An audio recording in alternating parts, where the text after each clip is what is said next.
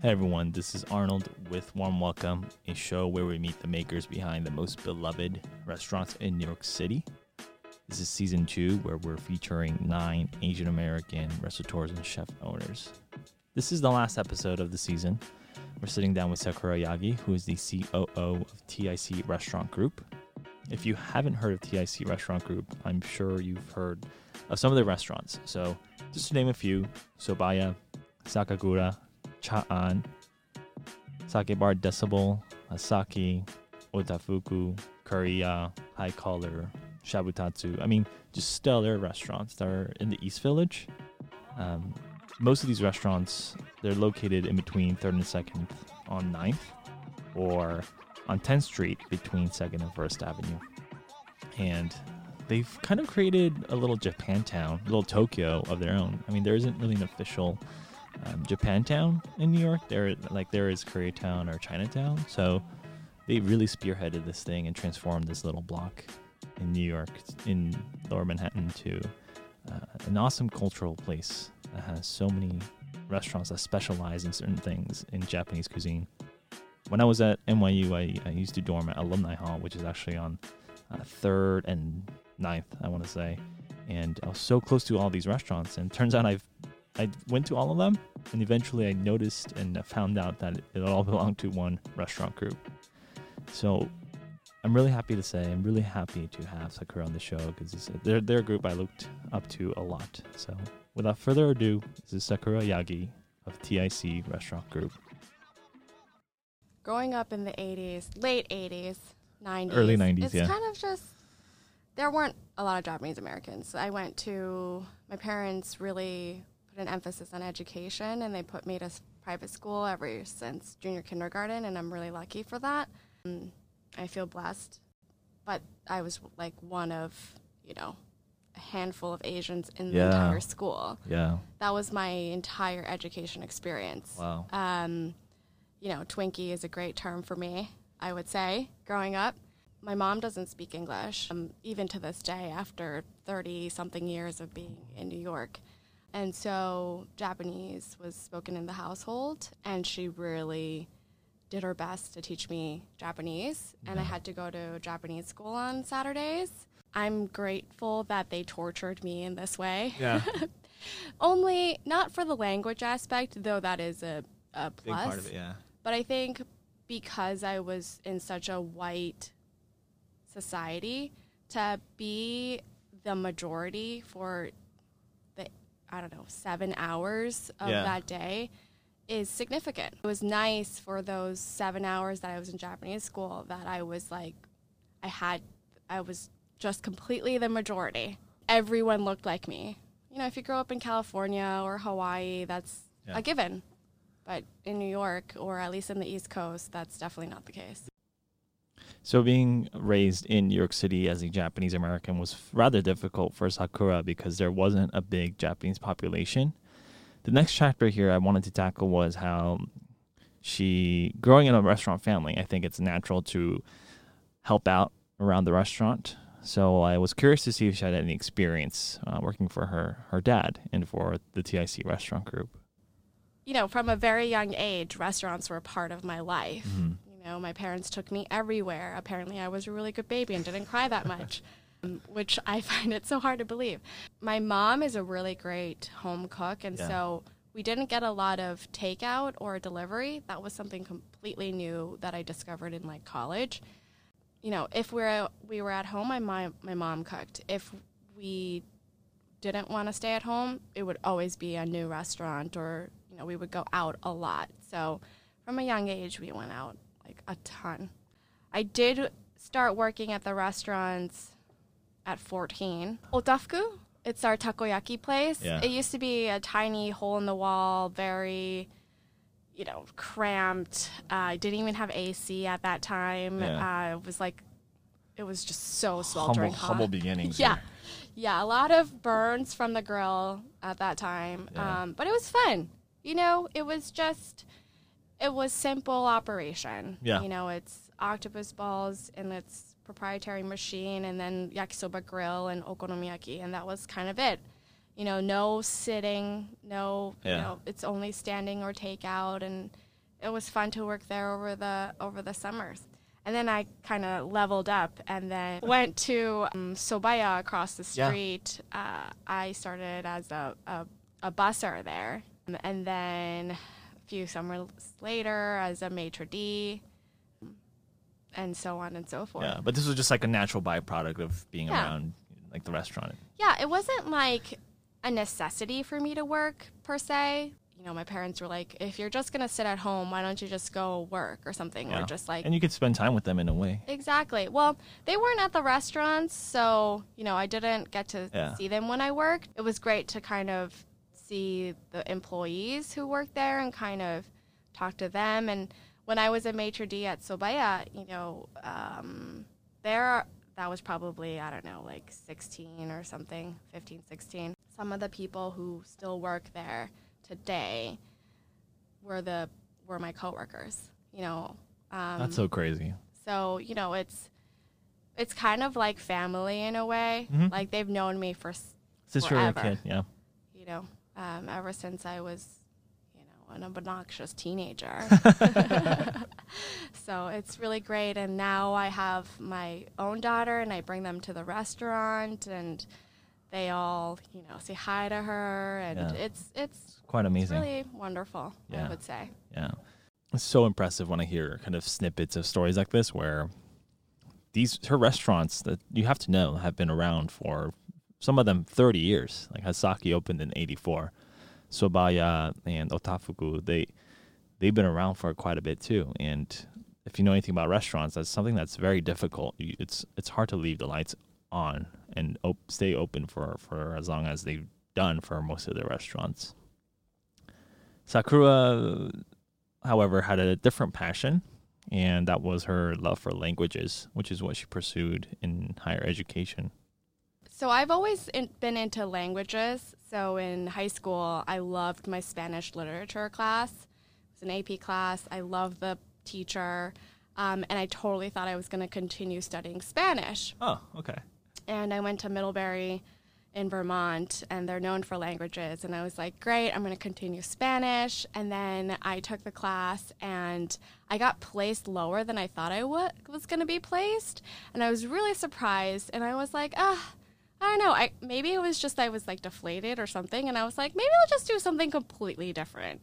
And so I was like, I'm not going to take Japanese Uh huh. because that would be, be, like, cheating. easy way out, yeah. Um, and I was like, what can I learn? And Middlebury has a great Chinese program. And I was like, oh, it'll help me with my characters. Did it doesn't. but um, I was like stupidly like, oh, let's do Chinese. and um, it was one of the best decisions I made. Studying Chinese, I mean, it's one of the hardest majors or you know sub majors at Middlebury. It's very intensive Yeah. but the opportunity to study abroad and live in China for half a year, it was just amazing. Well, I graduated 2009 from college, and that was probably the, one of the worst, Worst years yeah. to graduate. And so I actually did a lot of odd jobs. I nannied, I worked, or I interned at Martha Stewart back when she had um, a TV show. And then during the nighttime, because it was back then you could have an unpaid internship. Um, at nighttime, I would then go work at Shake Shack, just on the line. No way. Yep, yep. I wanted to, I wanted to see what Shake. Back then, Shake Shack wasn't like you know the IPO. is now? Yeah. But it was interesting Cool. to just. I worked at the Times Square location, which is like one of the busiest, and it was interesting to to do that too. After working these various jobs after school, uh, Sakura wanted a more of a stable career and uh, a full time job opportunity. So she actually worked in PR, as you'll soon learn.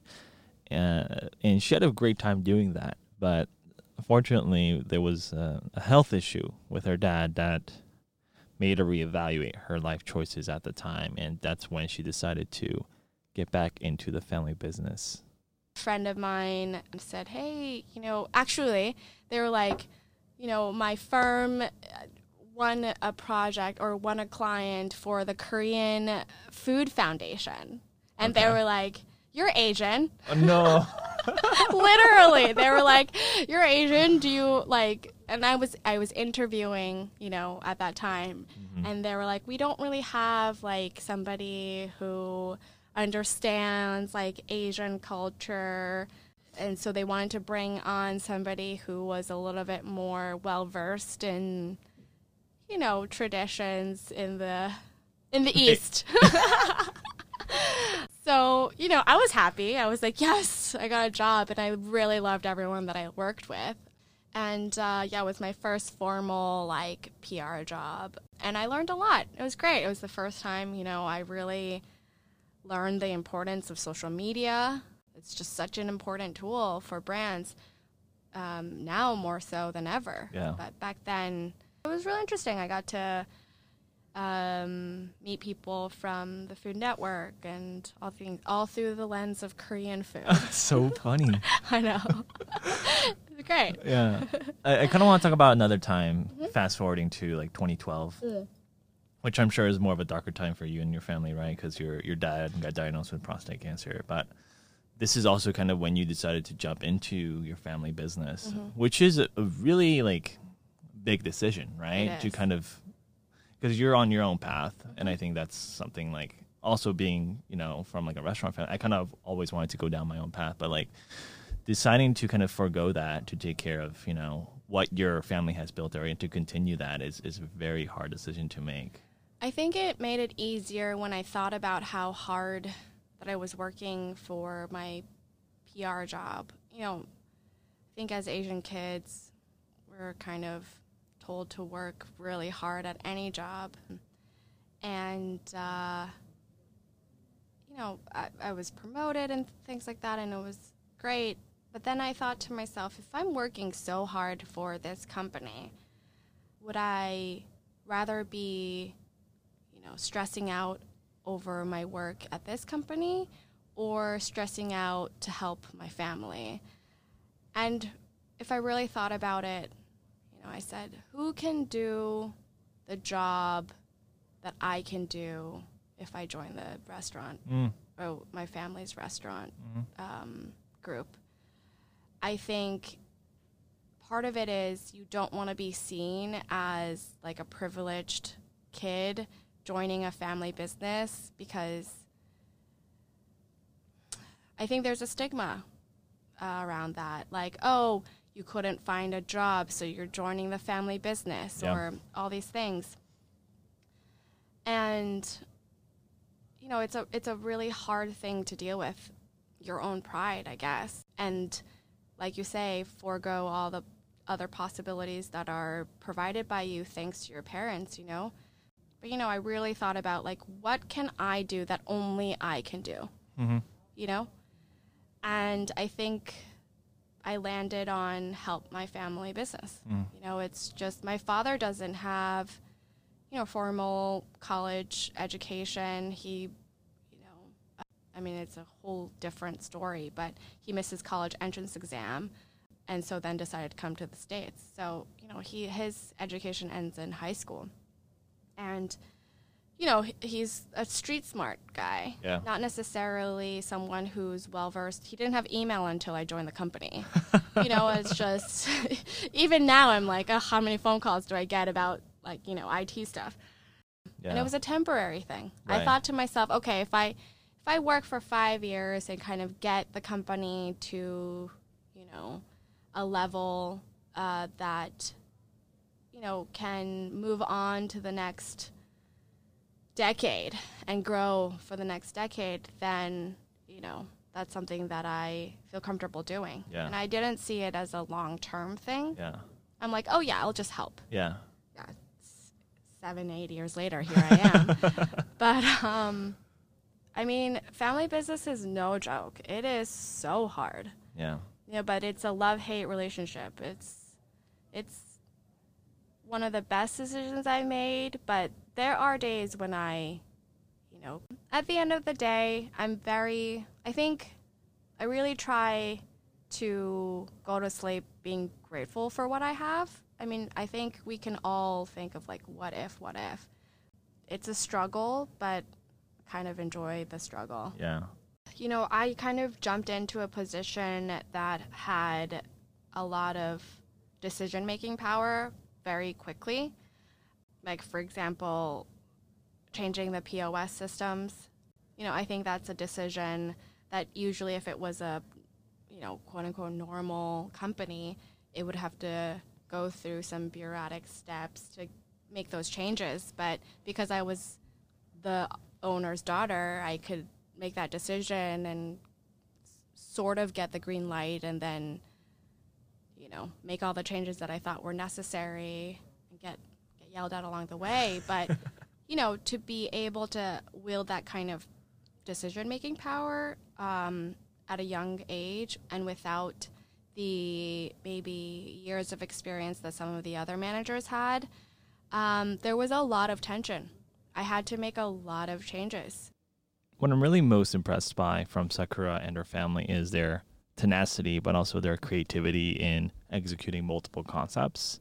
As you've learned, they have different restaurants that specialize in one thing. Like curry uh, focuses on Japanese style curry. Sobaya focuses on soba, so on and so forth. So I was curious to see what the inspiration was behind these restaurants, how they kind of come to life um, and so I wanted her to kind of expand on that next. What we do that's different and difficult is the multiple concept. You know, if you have if you have one brand, one concept, you can make variations on that concept, but you know, there are certain things that don't change obviously like the name or like you know signature items or whatnot. Um, but to do a completely different concept is just, you know, starting from scratch. Um, and that's something that my father, I mean, I seriously have so much respect for him yeah. um, to be able to do that. And I think he can do it because he's not looking at the financials. Mm. You know, it doesn't make financial sense. it really doesn't. but it makes emotional sense. It makes yeah, you know, totally. It's all of his restaurants that he's opened. It's because he wanted to go there. They're all places, and that's why they're all carbs. But at the end of the day, at the end of the day, it's all carbs. For example, Hasaki, he Yeah. opened in the East Village. You know, back when there weren't a lot of sushi restaurants, and they were all concentrated in Midtown, and they were a higher price point. The reason why he opened up Hasaki was because he wanted, he missed going to a sushi restaurant. Sure. But he didn't have, you know, tons of money to splurge on a midtown omakase. a midtown. Yeah, exactly. Even in the 80s. Yeah. Um, and he was like, I want to make a place where I would be comfortable going um, at my price point. Um, and he thought that other people would also feel the same way. Yeah. Um, Is that kind of the inspiration for most of the concepts where it's Yes. like he it's like, you know what, I want a soba, like Yeah. a place. yeah. Yeah. And there were great soba restaurants, you know, but maybe they're just a little higher priced. A lot of the times, the Japanese restaurants that popped up on the scene, whether they're they were from Japan or whatnot, they were at a higher price point. Yeah. You'll see like Otoya, you know, they're completely different from what they are in Japan. Hmm. Obviously, to deal with the high rent and high operating cost makes business sense. But for my father, it was like, oh, like I want, you know, soba or I want ramen or I want shabu shabu or I want curry, whatever.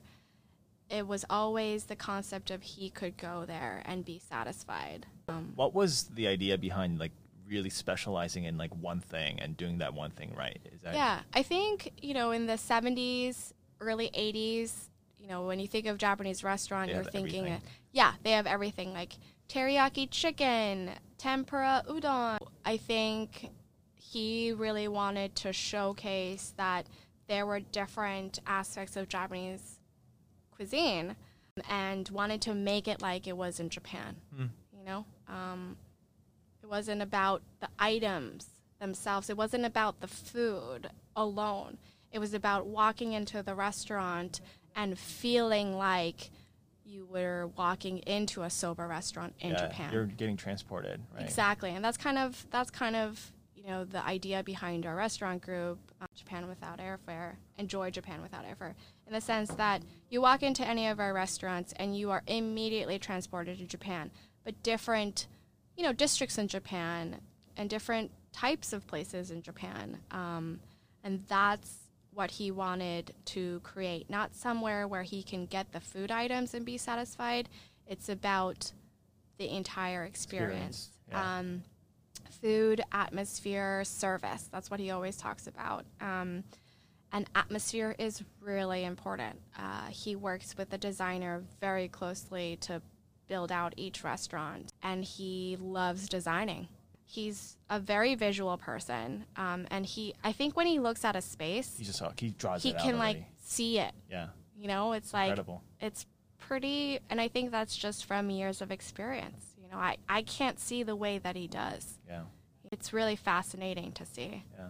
Let's let's talk about the name of the restaurant group a little bit too, TIC, because I think it, it stands for Total Information Center, right? Yeah. But you've Yeah. been quoted also to be saying it could mean Tokyo and change. Yeah, I tried to like use TIC. Kind of rebranded a little bit. rebranded a little. so wh- wh- where did that first initial like Total Information Center come from and, and come about? Yeah, so my father, again, the fact that he was street smart, he tried to do a, a lot of different businesses. Um, you know, he had the restaurant business, but he also uh, did a video rental. Huh. Um, he also did beeper rentals.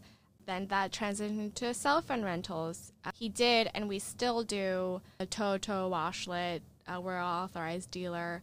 So I like to say we take care of everything from the beginning to the end. you know, he did a, a, a lot A of lot different oh, things. Oh, okay, that makes sense. And so it was kind of like a total inf- Umbrella yeah, company for all of these different ventures. So Total Information Center, you could go there, and it was kind of there to help the expats. another special thing I wanted to highlight about TIC Restaurant Group and what they do is they were one of the first Japanese restaurateurs and restaurant groups to venture out into the East Village. The East Village wasn't anything like what we know of it today, where it's an abundance of, of Asian restaurants. In fact, a lot of the people that I've had on the show actually have a restaurant in the East Village.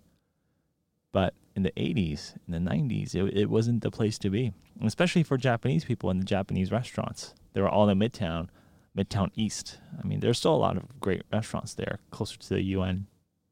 But Bon Yagi and TIC Restaurant Group, they're the first to take a chance on this on this neighborhood. So, my question was, why East Village and why it held such a special place for them?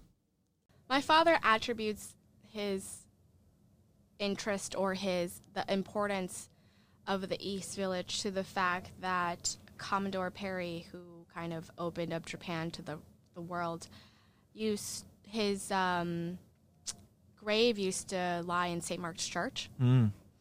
and he was like. I have always been connected to this place because of that. And I'm like, okay, okay. But um, yeah, I guess he was just kind of attracted to that neighborhood. I mean, it was a very, very seedy neighborhood back Yeah. in the 80s. Yeah. Um, he used to have a, you know, an all American Diner, diner. yeah. where Mighty Quinn is on Second Avenue. Yeah. Um, it was seedy.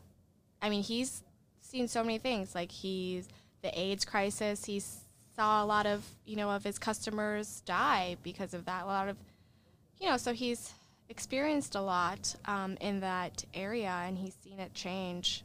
You know, now it's just like Oh yeah. Facebook is there, and um, not, not not even that. It's just like it's, you know what's interesting is like everyone that I've had on on this show and on this season so far, guess where the restaurant, their Asian restaurant is? It's in the East Village. So.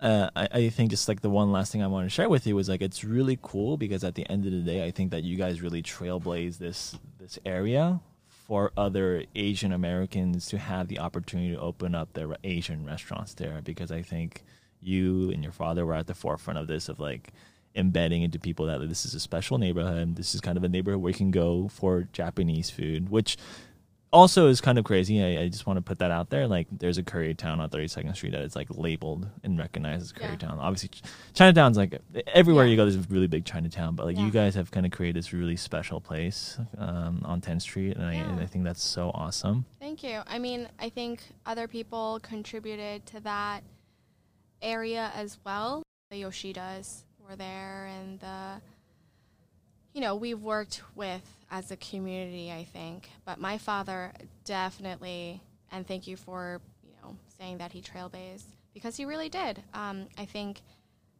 he, because of his experience, he was, he's never uncomfortable anywhere Yeah. really he can just kind of go into a place talk to people become friends with them Yeah, and i think that kind of curiosity and that um, what's the word i'm looking for just maybe confidence maybe that just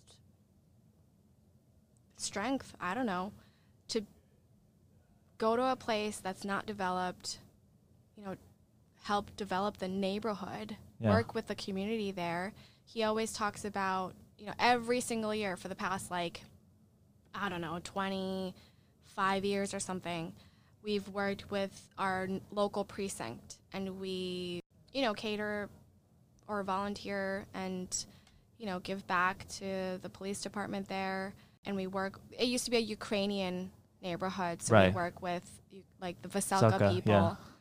he wants people to come to the area and open up restaurants and because know it's it's more fun when more people Yeah. come but yeah he uh you know he uh, i'm sure it was a really scary time yeah.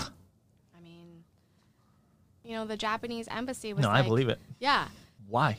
why would you go there Yeah, why would you open up there? Everyone wanted to be in Midtown. It was safer. It was, but he was like, I can't afford that rent, you know. And listen, I already have that experience with the diner, yeah, and I think he's always his customers has all, have always been neighborhood people. Yeah, as well as expats, expat families. Yeah. you know and i think the people that he wants to come to the restaurants are mostly mostly that. And i think that's how the restaurants have survived Yeah. a lot. The longevity of their restaurants is very impressive. And usually while we would end the episode around this time. I wanted to tackle something that uh, sakura and i both wanted to share and she was so candid and generous enough to share with with me and it's that being a single parent right? And sakura is recently separated and she's raising a uh, beautiful beautiful daughter by herself. And this is just something that we wanted to kind of delve into just a little bit, especially for anyone out there that is a single parent. You know, I, growing up, I actually had a, a single dad who really raised me and my younger brother, and uh, it's very important for me to to also get this message out there as well. So, you know, it's it's difficult, and I, I, I obviously I don't know how difficult it must be either because I I don't have a kid of my own, but uh, I want to make sure that we cover this in this episode. it's hard Yeah. every day is hard uh, being a single parent is no joke Yeah. and i think as a single parent i can see how you know the relationship with my daughter is going to be completely different Mhm. from what i have with my mother Mm-hmm. um, and uh, you know there are pros and cons to any situation um, you know some of my mom friends are like oh sakura you're so lucky. You don't have to argue with your husband about every decision. And i'm like well you know i would love to have someone to argue with you know have someone to kind of be that invested in their child. But at the same time yeah i guess it's nice not to argue you know? Hindsight, right? yeah, but um, at the end of the day, it, I, it was about, partly about he wasn't ready to have Yeah. a That's what it seems like. but also the fact that I didn't prescribe to this, I don't know, this um, definition of a Japanese wife. Hmm. With me, you know, my father was also raised by a single mom, five other siblings, and he left when he was 17. He doesn't really have this kind of um, preconceived notion of what a wife should be or what a mother should be or what a father should be. So I think we seem very traditional in many ways, but You may not be compare in comparison to in comparison to maybe other Yeah. Japanese American families. Yeah. All my life, I was pushing myself and being pushed to excel at whatever I did, whether it was academics or sports or whatever. And then to get to a certain point where then you're told to be this completely different type of woman that's not, you know, trying to excel at your career or, you know, just be a go-getter and be kind of in the background more is is very difficult. Mhm. And I know a lot of not just Japanese American but Asian women who kind of struggle with that yeah because it's not just the men it's the older generations Yeah. who are also telling us to be a certain way because that's what they were told to. Yeah. But growing up here it's like you know ask the questions raise your hand yeah yeah yeah.